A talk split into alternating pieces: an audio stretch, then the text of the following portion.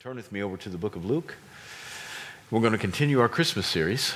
Today, the title of the message is Called to Birth. Called to Birth. Called to Birth. We're going to look, look at Luke chapter 1, verse 26 through 38. Luke 1, 26 through 38. It says, Now in the sixth month, the angel Gabriel was sent from God to a city in Galilee called Nazareth, to a virgin engaged to a man whose name was Joseph of the descendants of David, and the virgin's name was Mary. And coming in, he said to her, Greetings, favored one, the Lord is with you. But she was very perplexed at this statement and kept pondering what kind of salutation this was. Verse 30. And the angel said to her, Do not be afraid, Mary, for you have found favor with God. And behold, you will conceive in your womb and bear a son, and you shall name him Jesus. And he will be great and be called Son of the Most High. And the Lord God will give him the throne of his father David. And he will have the throne, and he will reign over the house of Jacob forever. And his kingdom will have no end. Verse 34 Mary said to the angel, How can this be, since I am a virgin? And the angel answered and said to her, The Holy Spirit will come upon you, and the, most, the power of the Most High will overshadow you. And for that reason, the Holy Child shall be called the Son of God. And behold, even your relative Elizabeth has also conceived in her old age, and she who was called barren is now in her sixth month. For nothing will be impossible with God. Verse 38. And Mary said, Behold the bondslave of the Lord. May it be done to me according to your word. And the angel departed from her. Lord, have your way, I pray. Help us as we study your word. Amen. Two things about which I'd like to speak to you one, the messenger, and two, the meeting. The angel Gabriel has been sent by God to let Mary know that she's got a specific task, an unusual task, one that has never been performed by a human being. The angel Gabriel happened to be the angel that was in charge of messianic proclamation.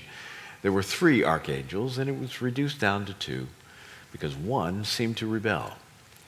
In Isaiah chapter 14 and then in Ezekiel 28, we see this archangel Lucifer who had the ability to amplify the praise and worship that was to be given to God and that he was constructed to do so, decide he would take it for himself and not transfer it to him. And as a result, he became no longer Lucifer, but Satan, the deceiver, and as we know now, devil. He took some one third of the angelic beings, we believe, with him, and those became his demons.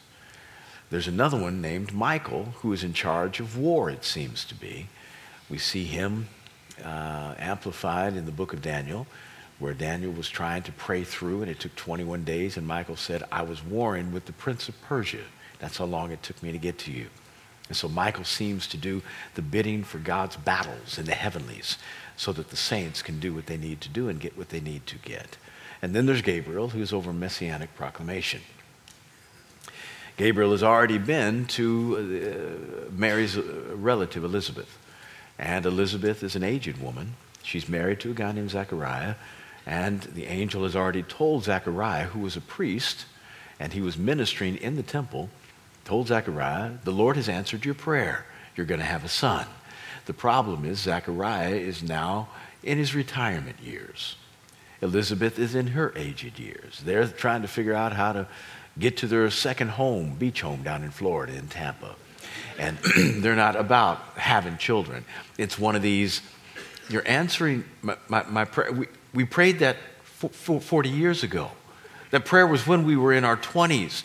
We're now in our, I have my AARP card now, Lord. I, are, are you, uh, you're answering it now? Are you really? And Zechariah wasn't about it.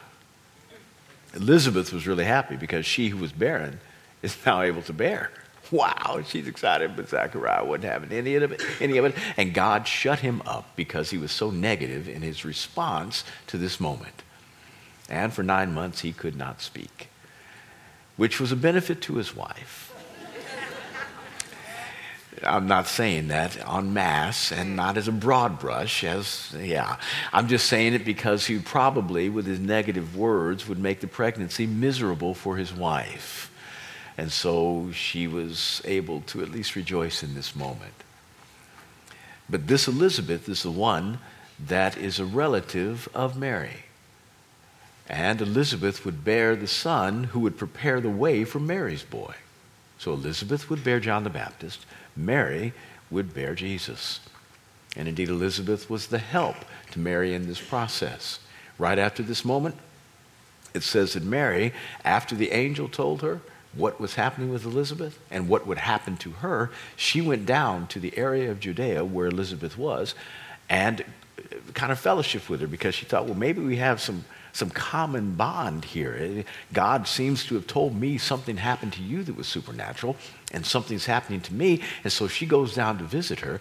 And before she can even announce what has happened to her, meaning Mary announced it to Elizabeth, she just says, Elizabeth. And when Elizabeth hears her voice, Elizabeth says to her, How is it that the mother of my Lord has come to me?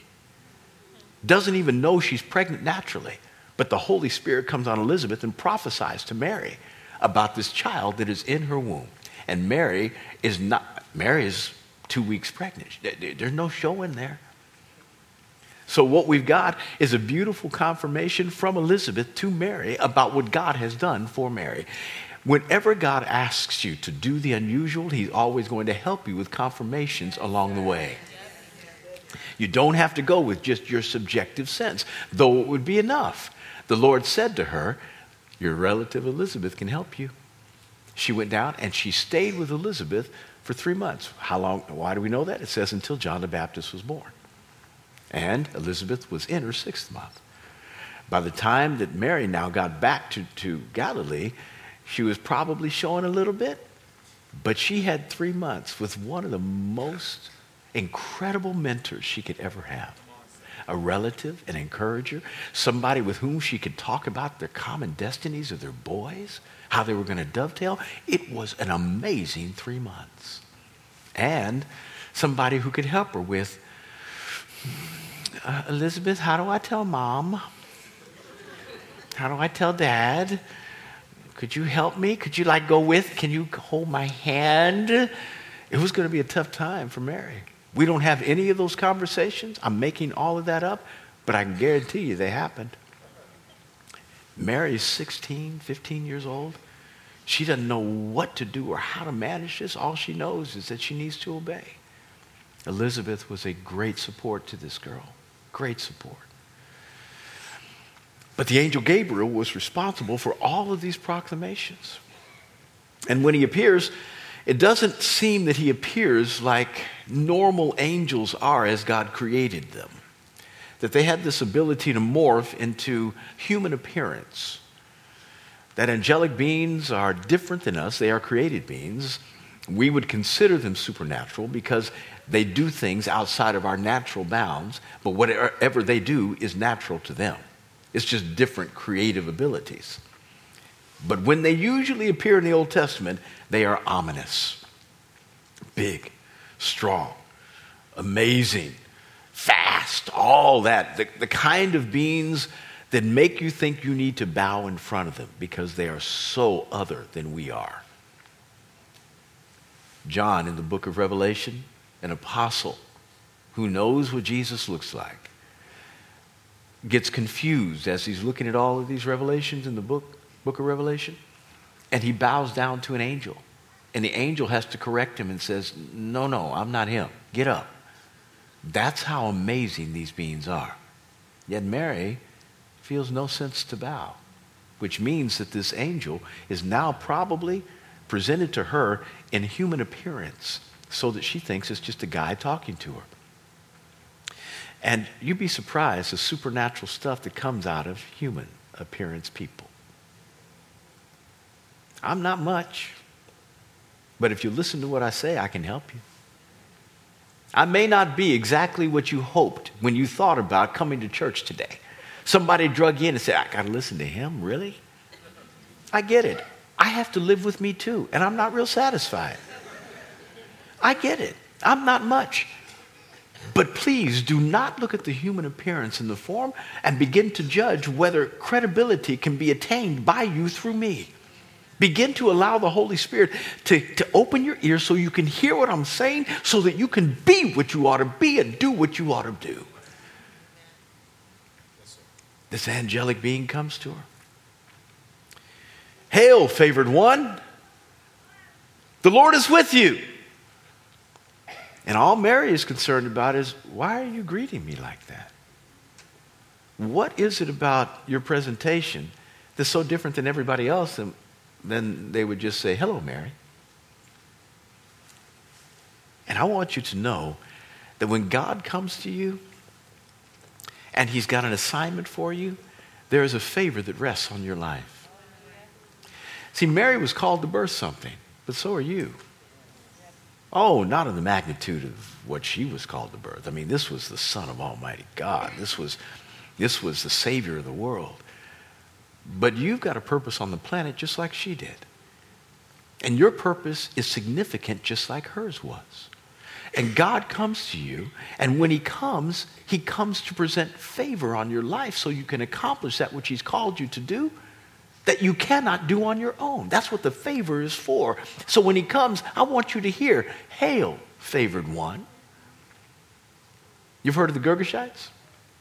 Those are some of the people that needed to be kicked out of the promised land when the people of Israel moved in. The Hittites, the Am- Am- Amalekites, the Amorites. You are his favorites.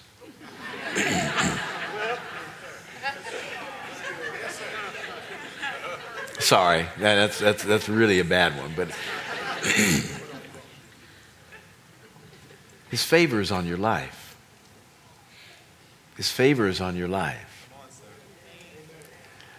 His favor is on your life. Thank you. I realize you've, you've, kind of, you've kind of categorized yourself as a certain kind of human being that's capable of certain things. But when God is with you, nothing is impossible. Hail, favored one. The Lord is with you. He can birth things through you that you cannot on your own. He can change your world. He can help you become what you never thought you could be on your own. The favor of God is there for that. Hail, favored one. He is with you. And there is no kind of he's with you a little bit. He's with you halfway. He's with you a couple of hours. If he's with you, he's with you. If he's not, he's not. He's not with you a little bit. And if he is with you, he's with you like he was when he was with everybody else he said he was with. Same way. We just don't recognize it because we don't give him access to our life to the degree that those people in the Bible that we read about did.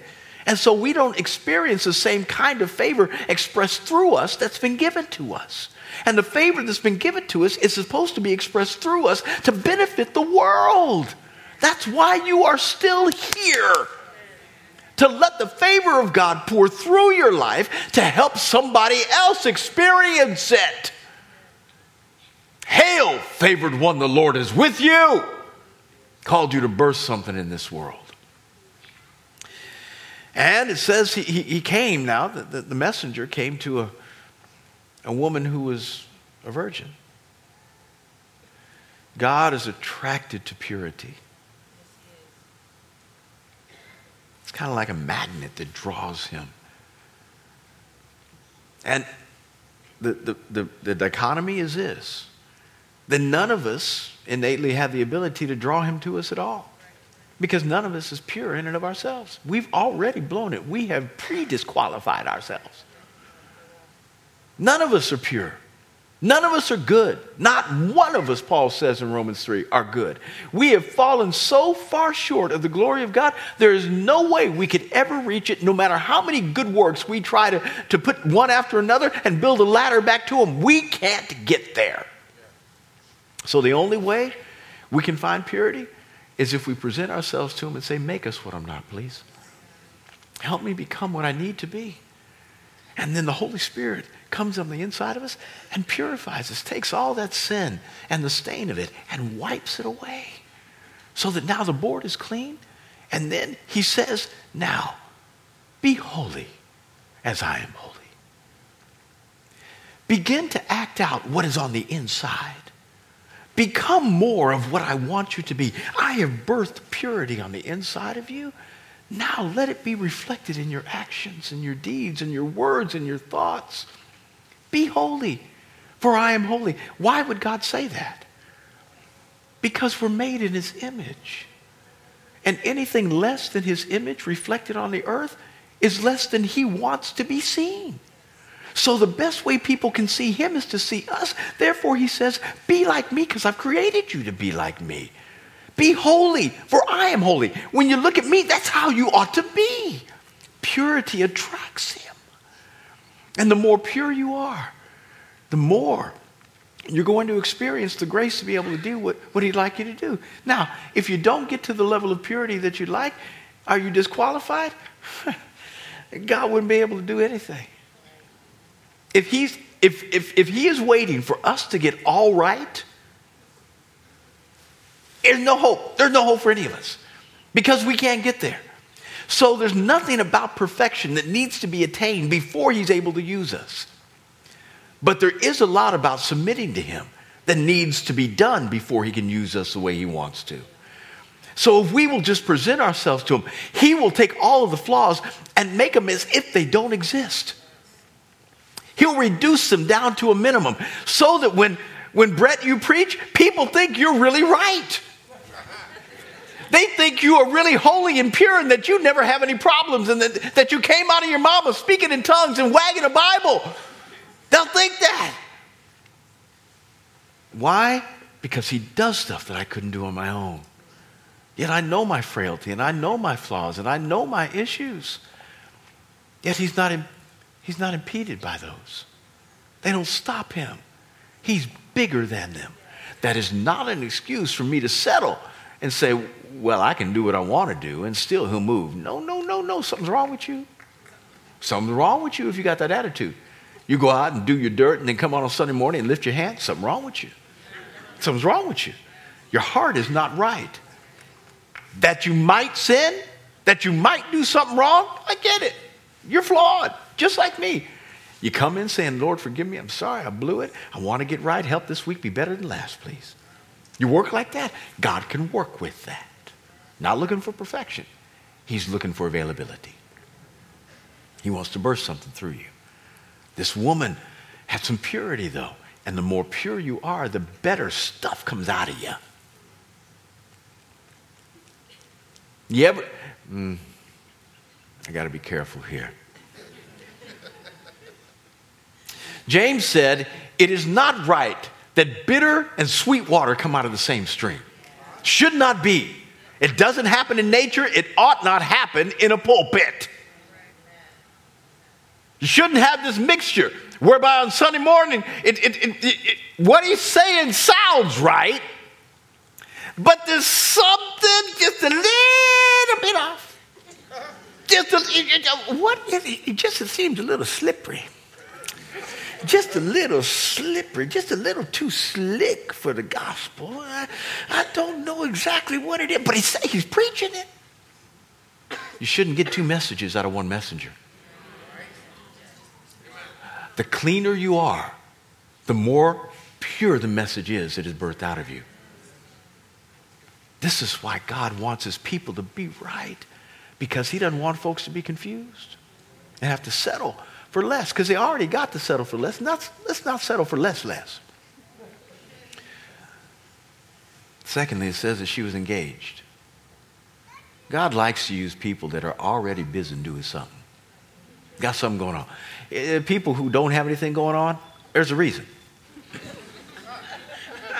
There's a reason.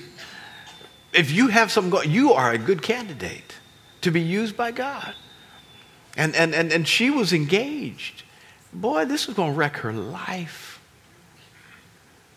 God comes to wreck your life. He loves you like that. He loves you like that. He comes to wreck your life. Because the only way he can make it better is to destroy the old one. It's the only way he can make it better is to destroy the old one. And you've got a plan about how you want your life to go, and you want God to co sign on that. that, that that'd be your passion. Please, just sign off on what I want. We'll be good, you and me. But he mercifully says no, because Any thought you have that doesn't agree with him is either all wrong or too small.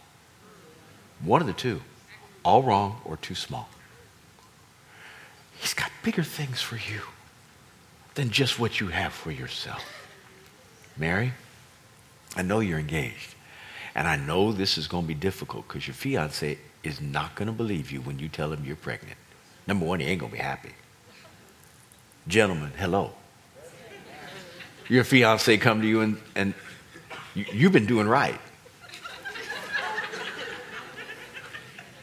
I have to qualify that because some of y'all's fiancés that come and say, I'm pregnant, you say, uh oh. But if you've been living right, if you haven't been sleeping together, if you've been living right, she comes and tells you she's pregnant, you say, Who's the daddy? Who we through. Who's the daddy? Just want you to know we through, but I need to know the daddy's name. you want to know the daddy. Who's the daddy? You're going to get him. That's what you're going to do. You're going to get him. That's wrong. You didn't hear any justification for you getting the, the baby daddy here. What am I going to tell Joseph? How? Yeah, pregnant by God. That doesn't, that doesn't, that doesn't fly. It just like never happened in history. Like, he's not going to believe me. Like, oh, I would have so many conversations if the angel Gabriel, if I were Mary and he came to me, I would ask so many other questions other than, how can this be? I'm proud of Mary. She is my hero. But I would like, can you like talk to mama? Can you go to daddy? Can you, can you tell CNN? Yeah, tell CNN and they can broadcast it for me. And that makes it really easy for me. Nobody's going to believe me. Nobody's going to believe me. They think I lie and they, they think I was, I was loose. They, can't, can't you help us, sister? Wow. I'd have so many things that I'd like him to do other than just make this happen. Please assist me in the process because you are about to ruin my life. You're about to ruin my life. God comes to ruin your life to make it better. Because whatever dream you have is either all wrong or too small.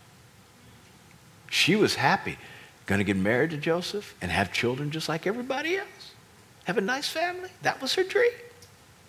God wanted her to have a different kind of family, a different kind of child. And thank God this little girl, this, this 11th grader, said, Yes, Lord. God likes to use people that are already busy doing something. Ruin your life so he can make it better. Now, the meeting. She is perplexed at the stuff that's going on. The Lord is with you, and He's about to do something special. Don't be afraid because she doesn't exactly know what's going on. Don't be afraid. Fear should not be a part of your decision making process with respect to what you might lose when God tells you to do something. If He tells you to do something, trust Him. Whatever it costs you, you're going to get back on the end better. But you need to trust Him with all of your heart and don't let fear creep into the equation about what it's going to feel like, what it's going to look like, what you're not going to have, how your life is going to change. Believe me, God understands all those things and He will be with you. That's what you need to know. He will be with you. Fear not, because you've been favored by God. He says it twice in the greeting and then in the explanation after she is perplexed. Fear not because you have been favored by God. For you will have a son, and you will, you will call him Jesus, and he will sit on his Father's throne, and his kingdom will have no end. Now, it's not unusual when a woman is engaged, a man and woman are engaged, where somebody will, will come and say to them, Someday you're going to have a son, or a daughter, or a child. They say, Yeah, we, we want to have a family. That's not unusual. That happens. So, why in the world did Mary perceive this to be different than what most people would say? Because she knew it meant now. Now. That's why she says, How can this be since I am a virgin? People want to dispute that the, the, the, uh, the fact of the virgin birth. Everything about this encounter tells you that Mary knew it was going to happen now, not later, and that Jesus was not born like any, any of us, any prior or any after. He was different because she knew something was going to happen in her womb as a result of the word of God that was spoken to her by Gabriel. The virgin in Isaiah chapter 7 will, will be with child. This was that which the prophet spoke. And so he says, You're going to have this child, and he's going to, he's going to be amazing. He's going to be the Messiah. He's the one that everybody has been looking for to, to upset the world system and to set in a new order. You get the privilege of bearing him. And she goes through the process of assimilation. And, and, and, and at, at, at the very end, she says, How can this be? Now, this question is different than the one that I, I, I, rec, I rec, uh, recollected earlier from Zechariah, who also said when the angel Gabriel came to him, You're going to bear a son, your wife is going to bear a son. He said, How can this be? Now we know that the verbiage has to be motivated by different things when we, when we see the response from the angel Gabriel in the different circumstances. To Zechariah, he said, I'm going to shut you up for nine months, which is not a favorable response, by the way. That's not what you want to hear. To Mary, he says, The Holy Spirit's coming upon you. The power of the Most High will overshadow you. Why? Because her question was not questioning. Zacharias was, How's this going to happen? We ain't even interested in it going on. You got to be kidding me. I'm too old, she's too old, all kind of doubt and unbelief, not wanting to participate in the will of God. Mary's was, hmm, I don't think I know anybody that's ever had this happen to.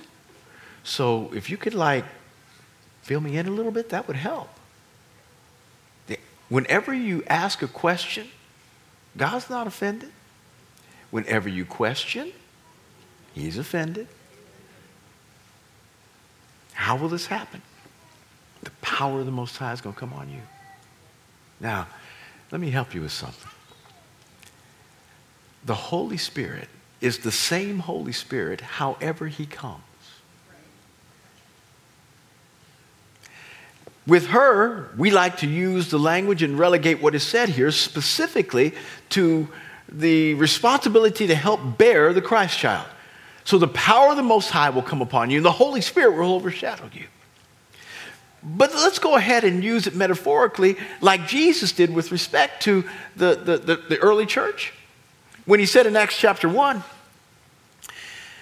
you know, it's coming a time that the Holy Spirit is coming to you. And don't you leave Jerusalem until you get him. For you know that John baptized with water, but I, in a few days, are going to baptize you with the power of the Holy Spirit. And you will be my witnesses in Jerusalem, Judea, Samaria, to the remotest parts of the earth. The Holy Spirit also came upon them, even as the Holy Spirit came upon Mary. For Mary, it was to birth the Christ child. For us, it was to birth the church. Peter, James, John, the Holy Spirit is coming upon you. He is overshadowing you. You are going to be enveloped by Him. Indeed, baptized, immersed completely in Him, so that you can become my witnesses, not just do my witnessing. I'm going to change you from who you are to something you've never been before so you can accomplish that which I need you to accomplish because in your present state you cannot do it. But when the Holy Spirit comes upon you, nothing is impossible with God. Trying to help you this morning that the Holy Spirit who came on Mary wants to come on you. And you will not know, do the same thing she did because she's a once in humanity circumstance but He wants to come and burst something through you in your world to help you become what you need to be and do what you need to do. God can make it happen. Our responsibility once we hear this exhortation is to say what Mary said. After she gets all the information she needs. Yeah. after she gets all the information she's going to get. She realizes that's the end of the conversation. I'm not going to know any more now than if I'd asked more questions. And I'm not quite sure I, I want the answers even if I got them. Sometimes God's silent because he's merciful. He's just plain merciful. So she says this Behold, the bond slave of the Lord. Do you know that the angel didn't even ask her for a response? He just said, This is what's going to happen if this is what God intends. If, and she sits there. I imagine there's a little bit of a pause. Power of the Most High come upon you. Great. Got it. Behold, me, I'm your slave. I'm God's slave. Now, she could have chosen the word diakonos in Greek. She chose the word doulos in Greek. Diakonos means servant. You're a volunteer. You can come and go as you please. Doulos means slave. Lowest form of service in all of the Roman Empire was a slave. Behold, I am his slave. Let it be done to me, just like you say. Again, Brett's flaws. Could you do it like this? Could you just stop off before you go back to heaven and talk to Joseph? Could you just have a moment with him like you had with me? That would help. I'd have all kind of stuff. She says, Be it done unto me exactly like you say. Mary's my hero. Now, I realize the Catholic Church has venerated this woman beyond what I think is proper. I don't think it's right to talk to any dead people.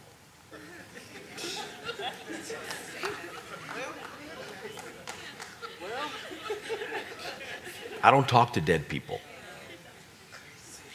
And I'm mindful that people feel a sense of solace by somehow communicating with their relatives who have passed, going to the grave and talking to their mom or dad or child. I get it. The human soul needs to heal in some way.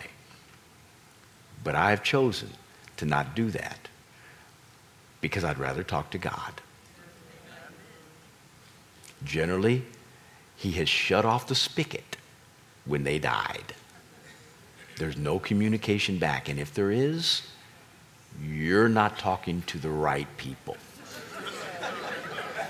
You think you are, but you aren't talking to the right people.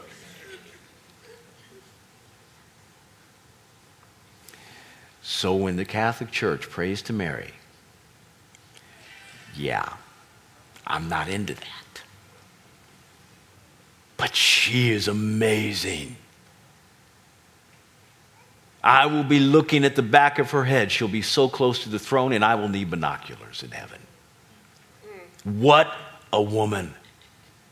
Right up there with Moses, David, Joshua, the greatest saints of old. This one here, amazing. That she was willing to let God wreck her life without explanation. Nobody believed her. The only way Joseph said yes is that God made him. Came to him in a dream in the middle of the night. Says that Joseph was going to put her away. See, Joseph, the, the only way this could really happen was that he had to find a virgin, and he had to find a virgin who was engaged. Because engagement meant that the man had already paid the bride price to secure her hand in marriage to her father, which was non refundable and much more expensive than any engagement ring you got.